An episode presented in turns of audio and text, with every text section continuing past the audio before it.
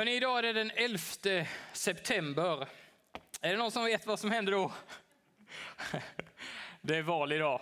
Jag hoppas du inte, det inte har undgått dig. Och kanske har du redan eh, hunnit rösta. Men jag tycker om att rösta på valdagen. Det känns högtidligt så. att få gå till vallokalen. Och tänk så här, att vi får bo i en demokrati. Va? Det är ju fantastiskt. Jag är eh, oerhört glad och tacksam över det. Särskilt i denna tiden. Men som kristna så är inte vår högsta bekännelse också ett politiskt parti, utan vår högsta bekännelse är, till, är till en person. Och jag har sagt det innan och jag kommer säga det igen idag. Vår högsta bekännelse det är till kung Jesus. Och min rubrik idag den är väldigt simpel. Den är Välj Jesus. Snyggt va? Hade kunnat stå på en valaffisch eller något, jag vet inte. Det kanske inte hade gått hem. Men eh, problemet är ju att det går inte att rösta på Jesus i dagens val, eller hur? Tyvärr kan man inte personrösta Jesus Kristus. Det hade varit fint, eh, tycker jag. Och man kan ju undra hur samhället hade sett ut om Jesus var statsminister. Och det kan vi ju bara spekulera i. Och alla politiker säger ju att just deras politik är det bästa för Sverige. Och jag kanske är naiv, men jag inbillar mig att alla politiker bara gör sitt bästa. Att ah, de flesta politiker vill väl och gör sitt bästa för att hantera utmaningarna som vårt samhälle möter. Sen kan man ju såklart då göra ett eh, bättre och sämre jobb och det är väl det folk argumenterar över antar jag. Eh, men i varje parti så finns det genuina kristna bröder och systrar till oss. Och vad ska man då välja då? då? Jag tänker inte ge några tips, ni kan vara lugna. Eh, men förhoppningsvis har du sett några debatter eller läst om några partier. Följ din magkänsla och ditt samvete, tänker jag. Det gör jag i alla fall. Oavsett eh, vilka som styr dock och vad som händer efter valet så tror jag att vi som kyrka, som församling alltid har ett uppdrag att välsigna och be för våra politiker. Oavsett vilka som sitter i regering. Men jag tror också att politikerna de kan bara göra så mycket. Liksom. De kan inte fixa allt. Och jag tror också att kyrkans uppgift gentemot makten, det är att vara profetisk. Att kritisera och skärskåda makten. Oavsett vilka som styr så tror jag också att det alltid är kyrkans uppdrag. Att hålla makten ansvarig när den beter sig orättfärdigt. Därför att vi tror att vi som kristna tillhör ett annat rike och vår högsta auktoritet är en annan Herre.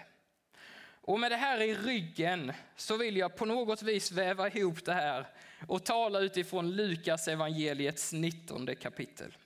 Så om du har din bibel med dig i bokform eller i appform så gå till Lukas evangeliet kapitel 19 och vers 1. Lukas 19 och 1. Det här är en otroligt välkänd berättelse. Det är berättelsen om Sackeus. Och jag läser Lukas 19 och 1. Jesus kom in i Jeriko och vandrade genom staden. Där fanns en man som hette Sackeus. Han var förman vid tullen och han var rik. Han ville se vem Jesus var men kunde inte för folkets skull eftersom han var liten till växten. Skönt att det finns fler. Då sprang han i förväg och klättrade upp i ett mullbärsfikonträd för att se honom eftersom Jesus skulle komma den vägen. Och när Jesus kom till stället såg han upp och sa till honom, Sackeus skynda dig ner, för idag måste jag gästa ditt hem. Sackeus skyndade sig ner och tog emot honom med glädje. Alla som såg det mumlade förargat, han tog in hos en syndare. Men Sackeus stod där och sa till Herren, hälften av vad jag har, Herre, ger jag till de fattiga. Och har jag lurat någon på något betalar jag fyrdubbelt igen. Jesus sa till honom, idag har frälsning kommit till det här huset, för också han är en Abrahams son. Människosonen har kommit för att söka upp och frälsa det som var förlorat. Amen. Och vi ska stanna vid denna berättelsen lite och sätta oss in i den. Jesus han kommer till Jeriko. Och i Jeriko bor en man som heter Sackeus. Och det står om honom att han var förman vid tullen. Och omgivningen kallar honom för en syndare. Beskriver honom som sådan. Och varför kallar de honom för det? Jo, Sackeus han var en jude som jobbade för den romerska makten. Så av det omgivande samhället så var han en förrädare. Någon som han inte ville ha med att göra. Sackeus han hade liksom satt sig i knät på ockupanterna. Han gick i lag med fienden och han skodde sig på sitt eget folks bekostnad, sina bröder och systrar. Det var inte bara så att Sackeus han jobbade för fienden, utan han lurade dessutom folk på sina pengar. Han tog ut mer i tullavgift än vad som behövdes och han la en del av det i egen ficka. Alltså Sackeus han var korrupt. Han var en syndare. Och vad det är då som har gjort att Sackeus valt den vägen i livet, det, det liksom berättar inte historien. Men Sackeus livsval har fått konsekvenser för honom. Det omgivande samhället, hans folk, ser på honom med avsky. Troligtvis får han inte delta i många av det judiska samhällets högtider. Han är inte välkommen till synagogan på lördagar. Det är inte lönt att han närmar sig templet därför att han får inte vara med. Ingen vill ha med honom att göra. Och trots sin rikedom är han ensam och övergiven av sina bröder och systrar. Och så en dag kommer Jesus till Jeriko. Sackeus han har hört nyheten. Han har hört talas om den här märkliga mannen, en profet som sägs bota sjuka, väcka upp döda, som undervisar med makt och auktoritet. Klart att Sackeus blir nyfiken, eller hur? Om en sån man hade ridit in i Osby på en åsna, klart, klart att vi hade tittat, eller hur? Problemet är bara att Sackeus han är så liten till växten. Och det står massor med folk ut med gatan och han kommer inte fram. Men han vill väldigt gärna se Jesus så han liksom sväljer stoltheten, tänker jag mig, och klättrar upp i ett träd. Han är ju en tjänsteman, liksom. han kan ju inte göra vad som helst. Men han klättrar upp i ett träd. Och när Jesus kommer så stannar han helt plötsligt vid trädet. Som om att han liksom har hört något. Eller kanske hört något. Upplevt något. Och så vänder han sig mot trädet där Sackeus sitter och så börjar han ropa hans namn. Sackeus, säger Jesus. Och vi kan ju bara föreställa oss vad som händer inom den där lille mannen i trädet då. Eller hur? Hoppsan. Kanske är det första han tänker, han vet vad jag heter. Hur kan han veta vad jag heter? Och så fort han tänkt den där tanken så slår jag vad om att han tänker så här. Uh-oh. Ni vet den där känslan av att ha blivit påkommen på någonting som man egentligen inte ska. Någonting som är förbjudet. Liksom. Kanske har du aldrig känt den där känslan någon gång, men jag kan beskriva den för dig. Det är som att det drar ihop sig i magen. så. Man blir torr i munnen och man börjar kallsvettas och tänker nu är det kört. Jag slår vad om att det är så Sackeus känner när Jesus ropar hans namn. Han har kommit på mig. Nu kommer jag få skäll, eller hur? Det liksom kryper ihop gör han i väntan på de förbannelser som ska komma. Och samtidigt står omgivningen där runt omkring. För de vet ju vem mannen i trädet är, eller hur? Förrädaren. Nu ska han få höra det. Och jag kan tänka mig att de småler liksom. Jesus ska sätta dit honom och ge han en riktig ordentlig offentlig utskällning. Så det blir ordning och reda på han. Men Jesus, precis så som han har gjort så många gånger förut, går helt emot samhällets förväntningar och vad som borde vara och ska ske. Eller hur? Istället så, för att liksom börja förbanna, så säger Jesus till Sackeus, skynda dig ner, för idag måste jag gästa ditt hem. Han vill komma hem till mig. Den helige mannen, profeten, han vill komma hem till mig. Jesus. Och det står att Sackeus skyndar ner, tar emot Jesus. Och Sackeus oro och knut i magen, det liksom vänds till glädje och förundran. Det händer någonting på hans insida. Mötet med Jesus förvandlar honom, kan vi läsa. Det står att Sackeus han säger att hälften av det jag har, Herre, ger jag till de fattiga. Och om jag har lurat någonting på något så betalar jag fyrdubbelt igen. Alltså mötet med Jesus nåd, hans kärleksfulla blick, mötet med Jesus gästfrihet som är liksom skandalös någonstans. För att Sackeus är en syndare och Jesus är en helig man. Men Jesus gör det ändå och mötet leder Sackeus till omvändelse. Idag har frälsningen kommit till detta hus, säger Jesus. Och den här berättelsen om Jesus och många av de andra som vi kan läsa om i Nya Testamentet visar en Jesus som är oerhört attraktiv, eller hur? Vem skulle inte vilja möta Jesus? En Jesus som ofta gör någonting annorlunda och förvånande. Men det han gör, det leder alltid till befrielse, upprättelse, helande, försoning och hopp. I Jesus möter Sackeus evangeliet, Guds goda nyheter. Och Paulus han talar om detta evangelium i Romarbrevet kapitel 1. Du kan ta första ordet där, Nelly.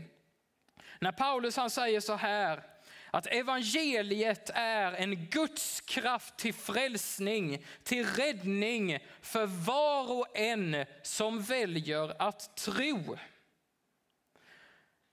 Och vad är då kyrkans ansvar gentemot vårt samhälle? Vad är vårt ansvar gentemot våra medmänniskor så här 11 september, valdag 2022? I vårt land så lever majoriteten av befolkningen utan en relation till Gud, eller hur? Som en lärjunge till Jesus, som kristen, så är du och jag, vi är minoritet i Sverige. Men precis som Sackeus var en Abrahams son har också varje svensk sitt ursprung och källa hos Gud.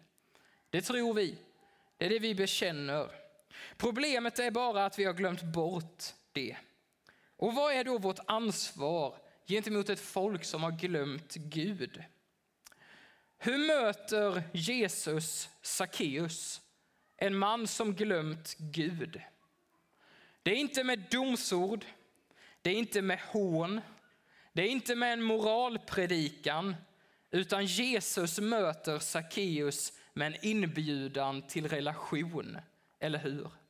Idag måste jag gästa ditt hem, säger Jesus. Jesus möter Sackeus med kärlek och med ett erkännande. Han försöker förstå Sackeus och lyssna till honom. Han möter honom ansikte mot ansikte där han är, inte där han tycker att han borde vara. Och för mig är det anmärkningsvärt. Jag vet inte om ni har hört eh, lyssnat till någon politisk debatt den senaste veckan. De har varit många. Men det är ganska mycket så här vad de andra gör fel, eller hur? Och inte så mycket vad vi skulle göra bra. Jesus, han vill sitta ner och försöka förstå och möta dig precis där du är. Han är annorlunda. Och för Sackeus var det, var det här som, som han mötte hos Jesus, det var goda nyheter som ledde till församling. Eller inte församling, jo det gjorde det kanske i hans hem. Men det ledde till förändring, gjorde det. Vad är goda nyheter för min medmänniska? Vad är goda nyheter för dig idag? Som kyrka är vi satta här. Vi är sända av Jesus till Osby för att vara ett hoppets tecken för det här samhället. Vi är vittnen till Guds goda nyheter, att han har gjort Jesus till kung och att han har makt och kraft att bryta okens band, att lossa orättfärdiga bojor. Jesus kan befria ur missbruk, han kan förbinda sår, han kan hela brustna relationer.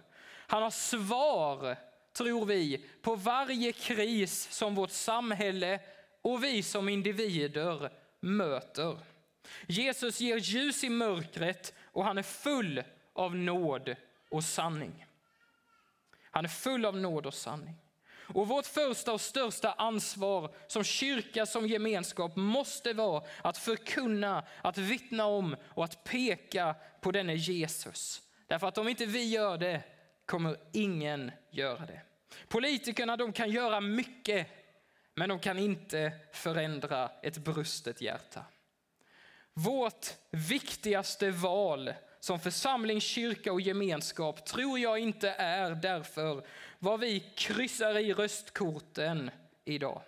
Vårt viktigaste val är att vi gång på gång väljer att gå Jesus väg. Och det är inte alltid enkelt. Det är inte alltid självklart. Även om vi tycker att det borde vara det. Jesus han är varken populist eller politiskt korrekt. På några ställen står det att han var älskad och omtyckt av allt folket. Människor älskade att lyssna till honom. Men på andra ställen står det att de ville stena honom. Och på skärtorsdagens kväll så är det folket som ropar korsfäst. Och han säger själv till oss, se jag sänder er in som lamm bland rovlystna vargar. Han säger att den väg är bred som leder till fördärvet, men smal som leder till livet. Jesu väg är inte alltid enkel att gå på. Men det som gör hela skillnaden, tror vi, det är att det är den rätta vägen. Den rätta vägen, den sanna vägen. Det enda som på djupet kan hjälpa vårt samhälle, det enda som på djupet kan hjälpa mig som individ, som kan förändra och förvandla mig och också vårt samhälle av många individer. Ett möte med Jesus. Det är kyrkans bekännelse. Och därför är vårt yttersta ansvar som kyrka, som församlingar och som lärjungar till Jesus att förkroppsliga och vittna om dessa goda nyheter om honom. Han är annorlunda. Om inte vi gör det kommer ingen annan göra det. Om inte vi går på hans smala väg kommer ingen annan göra det heller. Och vi gör det genom att ha samma sinnelag som honom. Jesus mötte varje människa med respekt. Han pekade inte finger, han visade omsorg och medlidande. Han mötte varje människa med kärlek i blicken och han ville ha en relation. Och det är där det börjar, tänker jag. Och jag tror också att det är precis det som vårt polariserade samhälle behöver. Mänskliga möten, relationer människor emellan. Och jag tror det finns en anledning. Det står att Jesus om honom, att han var full av nåd och sanning.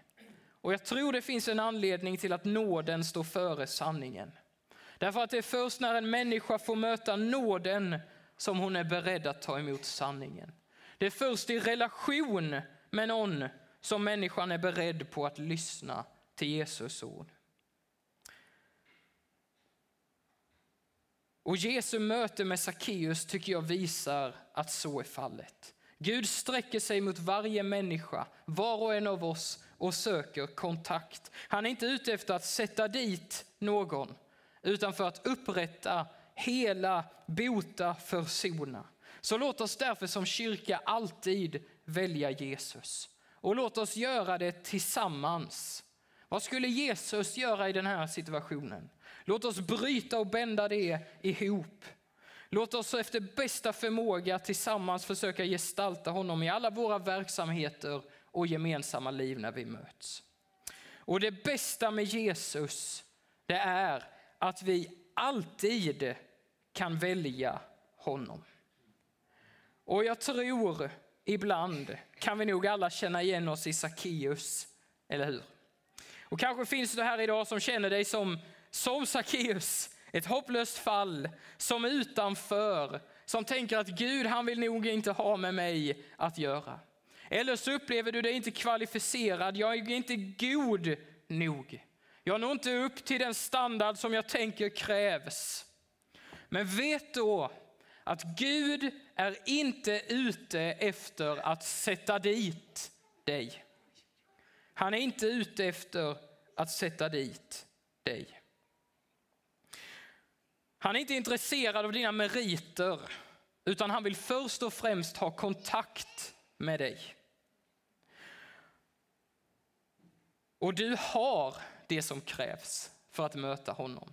Därför att du är en människa skapad till Guds avbild. Och han söker dig. Och han säger det själv i berättelsen om Sackeus. kan ta nästa bibelord Anneli. Han säger att jag har kommit för att söka upp och frälsa det som var förlorat. Om du upplever dig förlorad eller inte ser liksom vägen framåt, vet att för Jesus finns inga hopplösa fall. Och om du och jag sträcker oss mot honom i nyfikenhet och längtan så vill han presentera sig för dig och för mig. Han vill uppenbara sig för dig så att du kan få möta hans nåd som sen leder till förvandling. I livets alla situationer är det möjligt att välja Jesus. Kom ihåg det. Det är aldrig hopplöst. Han är alltid tillgänglig och han finns alltid där för dig. Han går aldrig förbi dig. Så låt oss sträcka oss mot honom. Vi ska avsluta nu. Vi kan väl göra så att vi står upp tillsammans, om du har möjlighet att göra det. Hörni, låt oss som församling aldrig sluta prata om Jesus.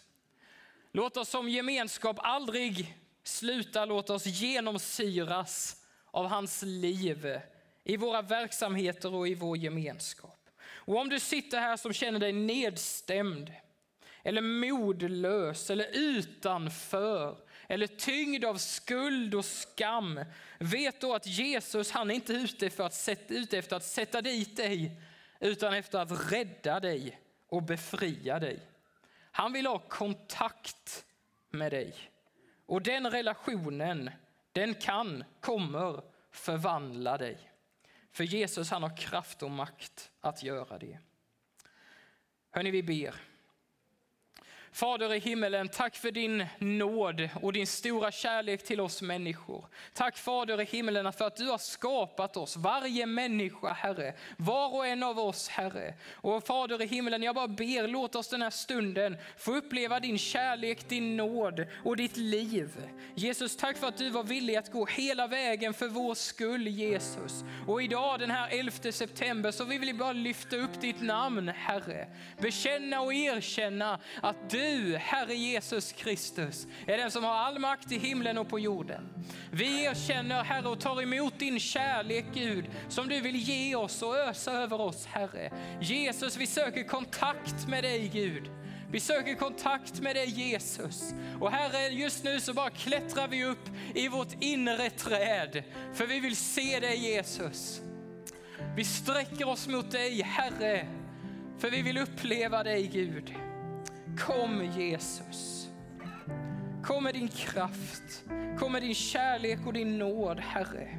Och Jesus, vi ber för vårt land, Herre. Tack för att du älskar Sverige, att du har en god tanke och en god plan med vårt land, att du tänker fridens tankar för oss, Herre. Jesus, vi ber för alla våra politiker som troligtvis idag då går på nålar, Herre, vad som ska hända och vad som ska ske.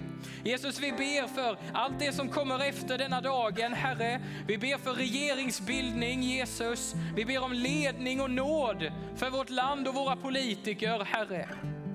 Kom Jesus, kom Herre. Vi ber för Osby kommun, det samhälle som vi tillhör. Jesus, tack för att vi får finnas här mitt i vårt samhälle som kyrkor, Gud. Och vi vill bara välsigna Osby och varje människa som bor här, Jesus.